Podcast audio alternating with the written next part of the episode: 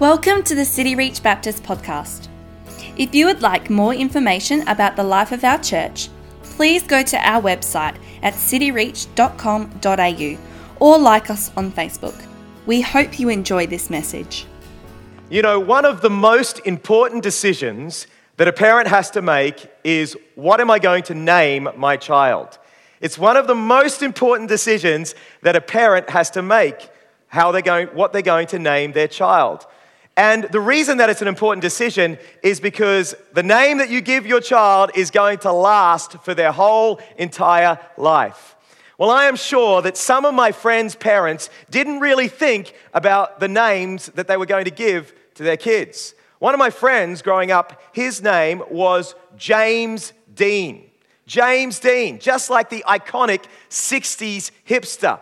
And he hated his name because all throughout primary school, everyone would tease him about having the name James Dean.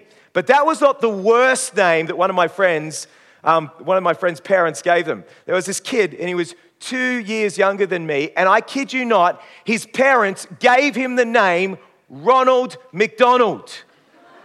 Ronald McDonald. Did they not know?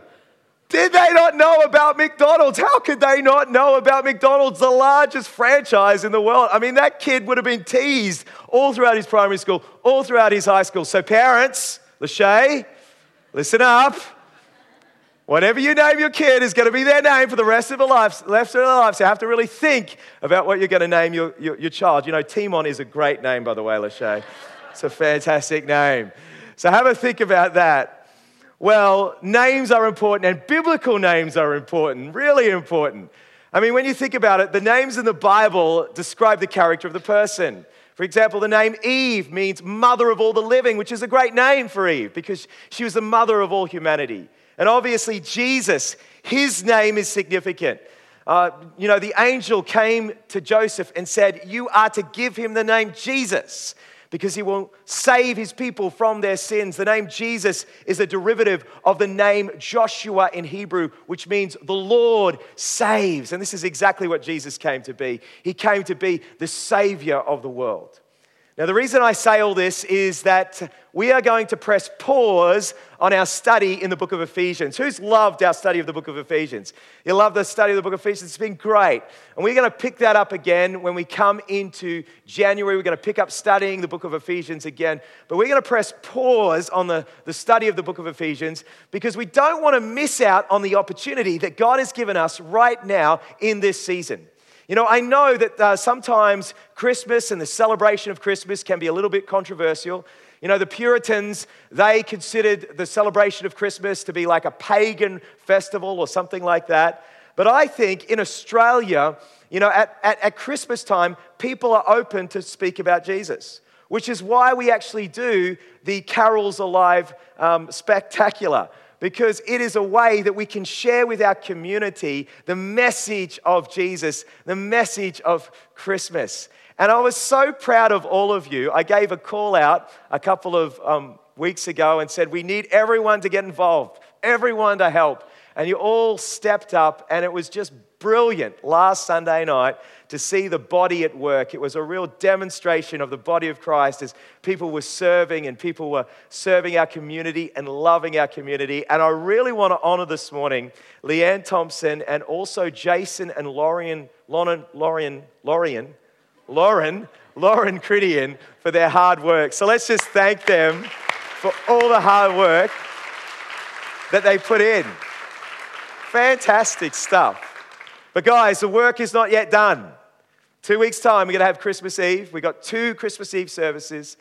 It'd be great for you to be praying and thinking about family and friends that you can invite along so we can have this place full of people who are far from God who need to hear the message of Jesus. So be praying about, you know, Christmas time, people are more open to coming to church. So easy to ask someone, why don't you come to church with me at Christmas time? More open to come. So let's invite our family and friends along to the Christmas Eve service in a couple of weeks.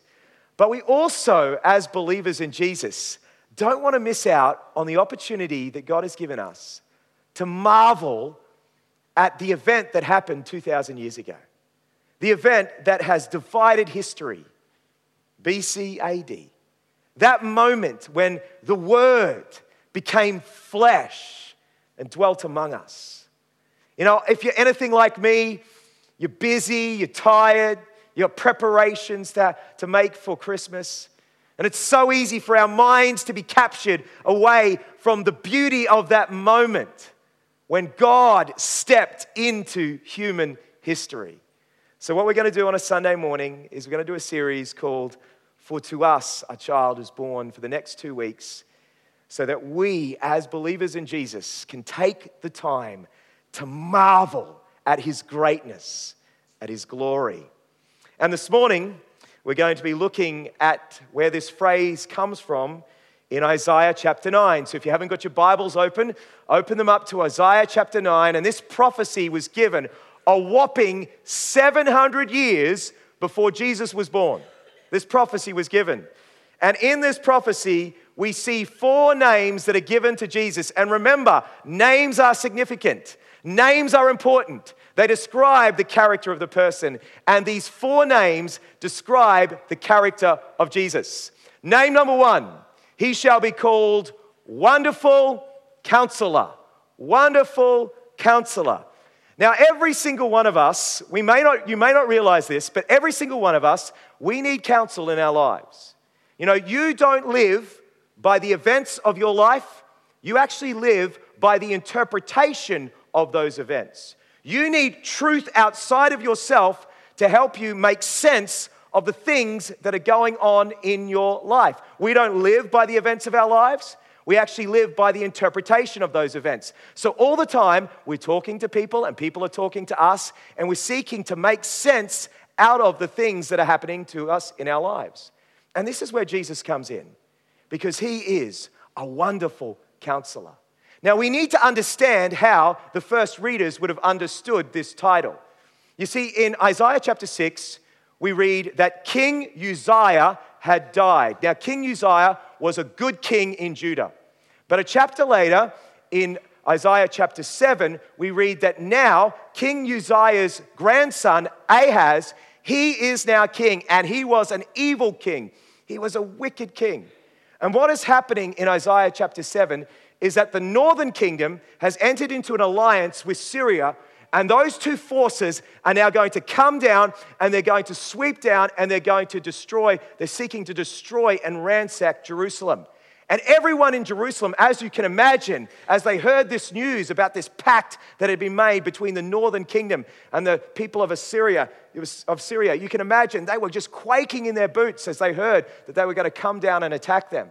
But God promised Ahaz that he was, he was going to deliver them. But then in Isaiah chapter 8, we read about how he was going to deliver them.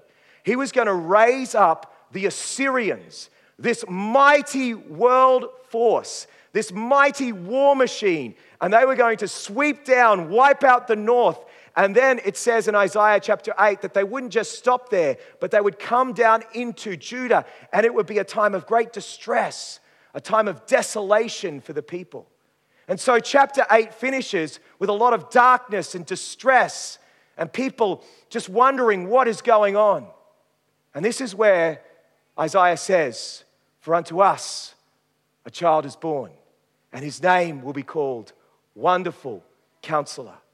You know, this morning there might be people in this room, and you are struggling and you're in distress, and you're looking at the circumstances of your life and you're wondering what is going on and, and there's a lot of darkness in your, and a lot of struggle in your life.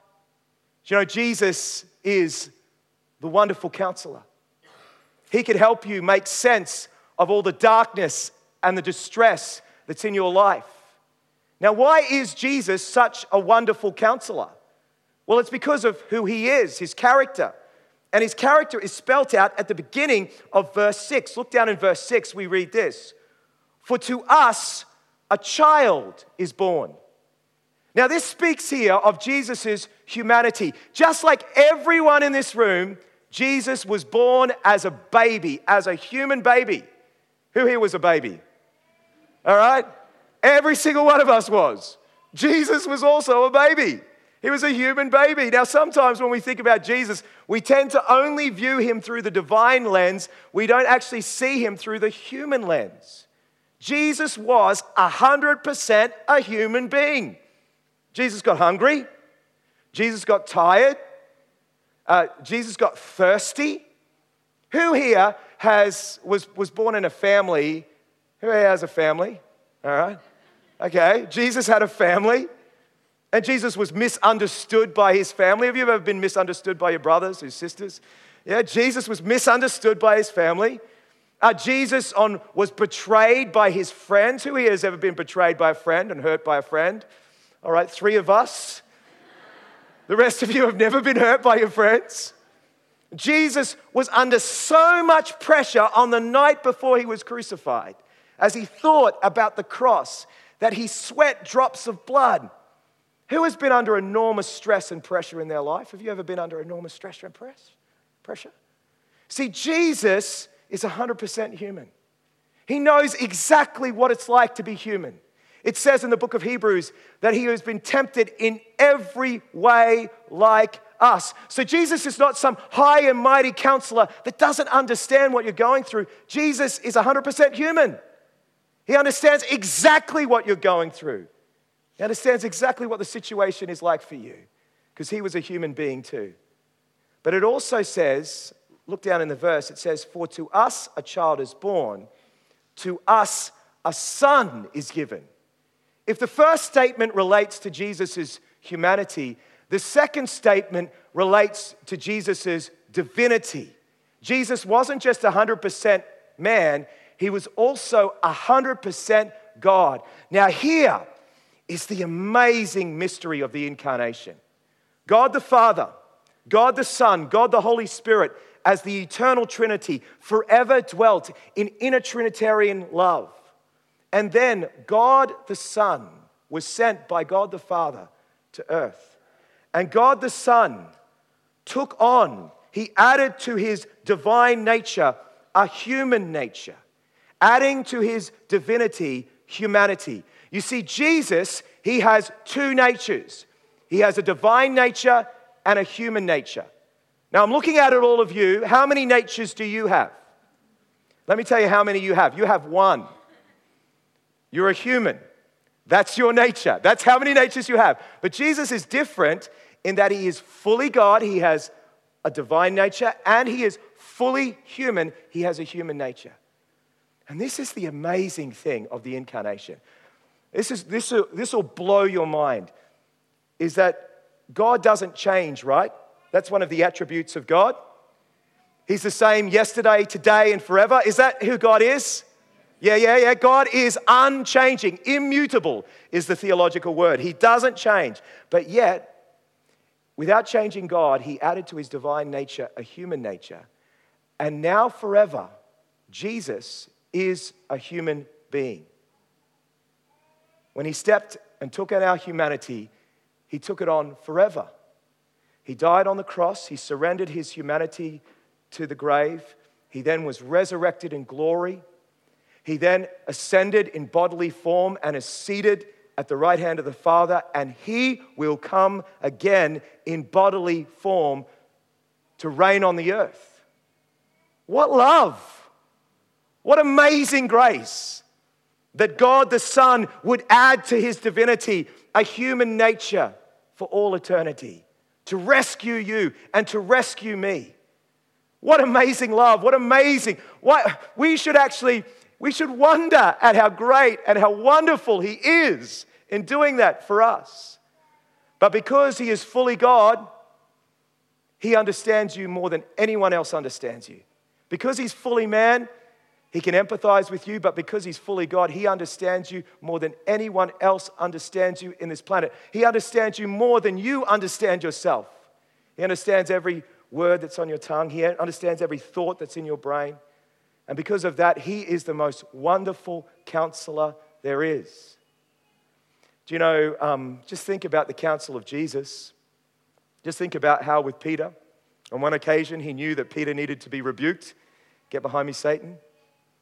But on another occasion, after Peter had betrayed Jesus, he came to Peter so tenderly and said, Do you love me, Peter? Do you love me? Do you love me? Giving him three opportunities to express his love for Jesus, just as he had denied knowing Jesus three times. Jesus is a wonderful counsel. And we receive his counsel through his word. As we read his word, he speaks to us and gives us his counsel. You know, we have a biblical counseling center at the church, and we try to help hurting people. And I tell you, there will be a limit to human wisdom, but when you come to Jesus, there's no limit to his wisdom. His wisdom is limitless. So if you are at the end of your rope here this morning, if you're in a desperate situation, I mightn't be able to help you, but I know one who can. The wonderful counselor can help you. He can give you truth outside of you that can help you in your situation. You know, self help is ridiculous. You got yourself into that mess. How are you going to get yourself out? But Jesus, the wonderful counselor, if you turn to him, he can give you the counsel that you need the truth that you need to help you. So, who is Jesus? He is a wonderful counselor. Number two, everyone say number two. Oh, that was sort of loud. Number two, he is the mighty God, the mighty God. This, of course, speaks of Jesus' divinity. You know, um, just look back in chapter 9 and verse 1. This is amazing. Chapter 9, verse 1. But there will be no more gloom for, the, for her who was in anguish.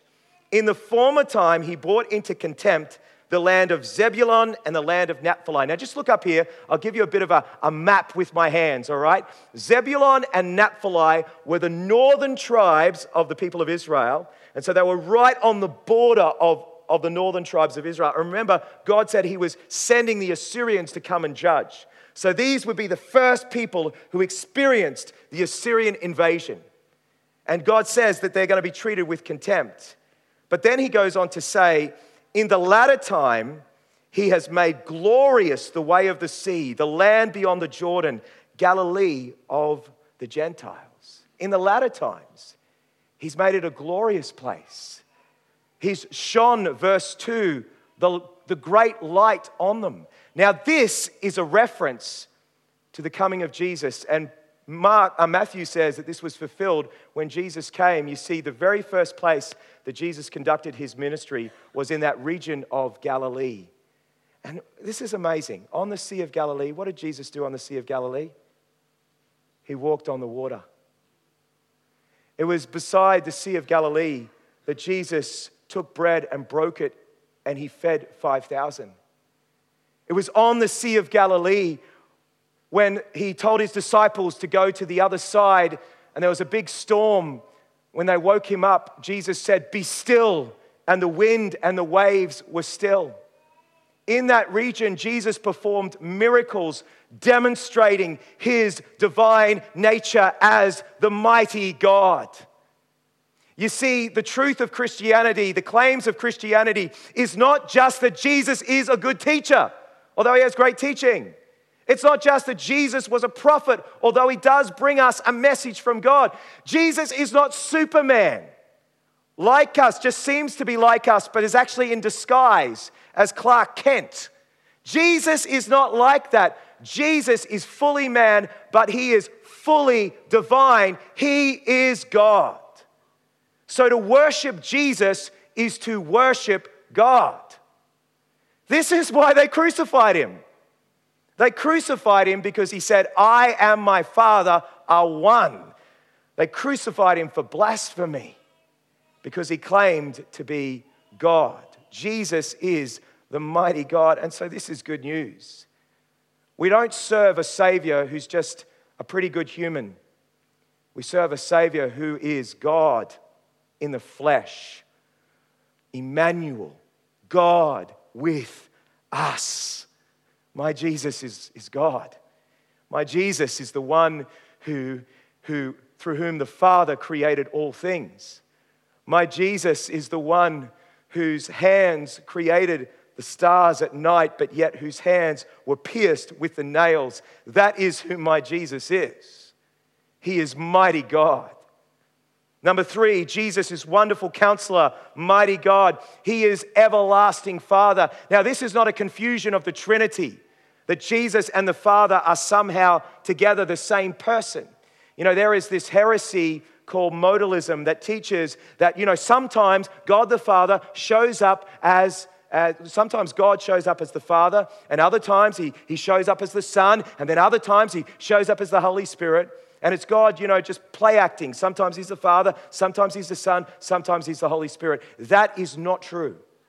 As the New Testament teaches, there is one God who eternally exists as God the Father, God the Son, God the Holy Spirit, and the three persons are fully God, but there is one God. There is one, they, ha- they share the same essence or being. And we see this at the baptism of Jesus, that Jesus was being baptized. The Spirit descended on him like a dove, and the Father spoke and said, This is my beloved Son, in whom I am well pleased. And so this is not a confusion of the members of the Trinity, but rather what this is, is as, as a father, I'm a father. A father is someone who protects, who seeks to protect his family. You know, I love my kids. I give my life for my kids because I want to protect them and look after them and protect them from danger. And this is speaking about the fact that Jesus is someone who wants to protect his people. Jesus said, I am a good shepherd and I'll lay down my life for my sheep. I put them into the Father's hand and nothing can pluck them out. Now, the problem for my children is that one, one day I'm going to grow old and I'm going to die. one day I'm, I'm not going to be able to protect them anymore. In fact, one day they're going to, probably not too far away, they're going to have to lead me and look after me. But what does it say about Jesus? It says that he is an everlasting Father. Once you're, once you're protected by Jesus, secure in his love, he will look after you forever. Isn't that great to know? He's going to look after you forever. Once you're in his hand, nothing can pluck you out, nothing can separate you from his love. He's going to look after you. Number four, and this is, this is amazing. He's a wonderful counselor, a mighty God, an everlasting Father. He is the Prince of Peace. You know, if there's one thing that our world needs, it's peace. You don't have to look out much and you will see that there is a lot of brokenness in our world, is there not?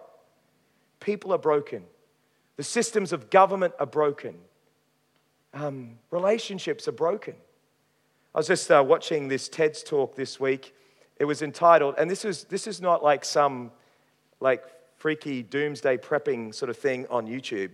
This was just a, a, a regular TED's, TED's talk, it was eight ways that the world can, can be destroyed suddenly. That was, the, that was the title of, real positive title, hey.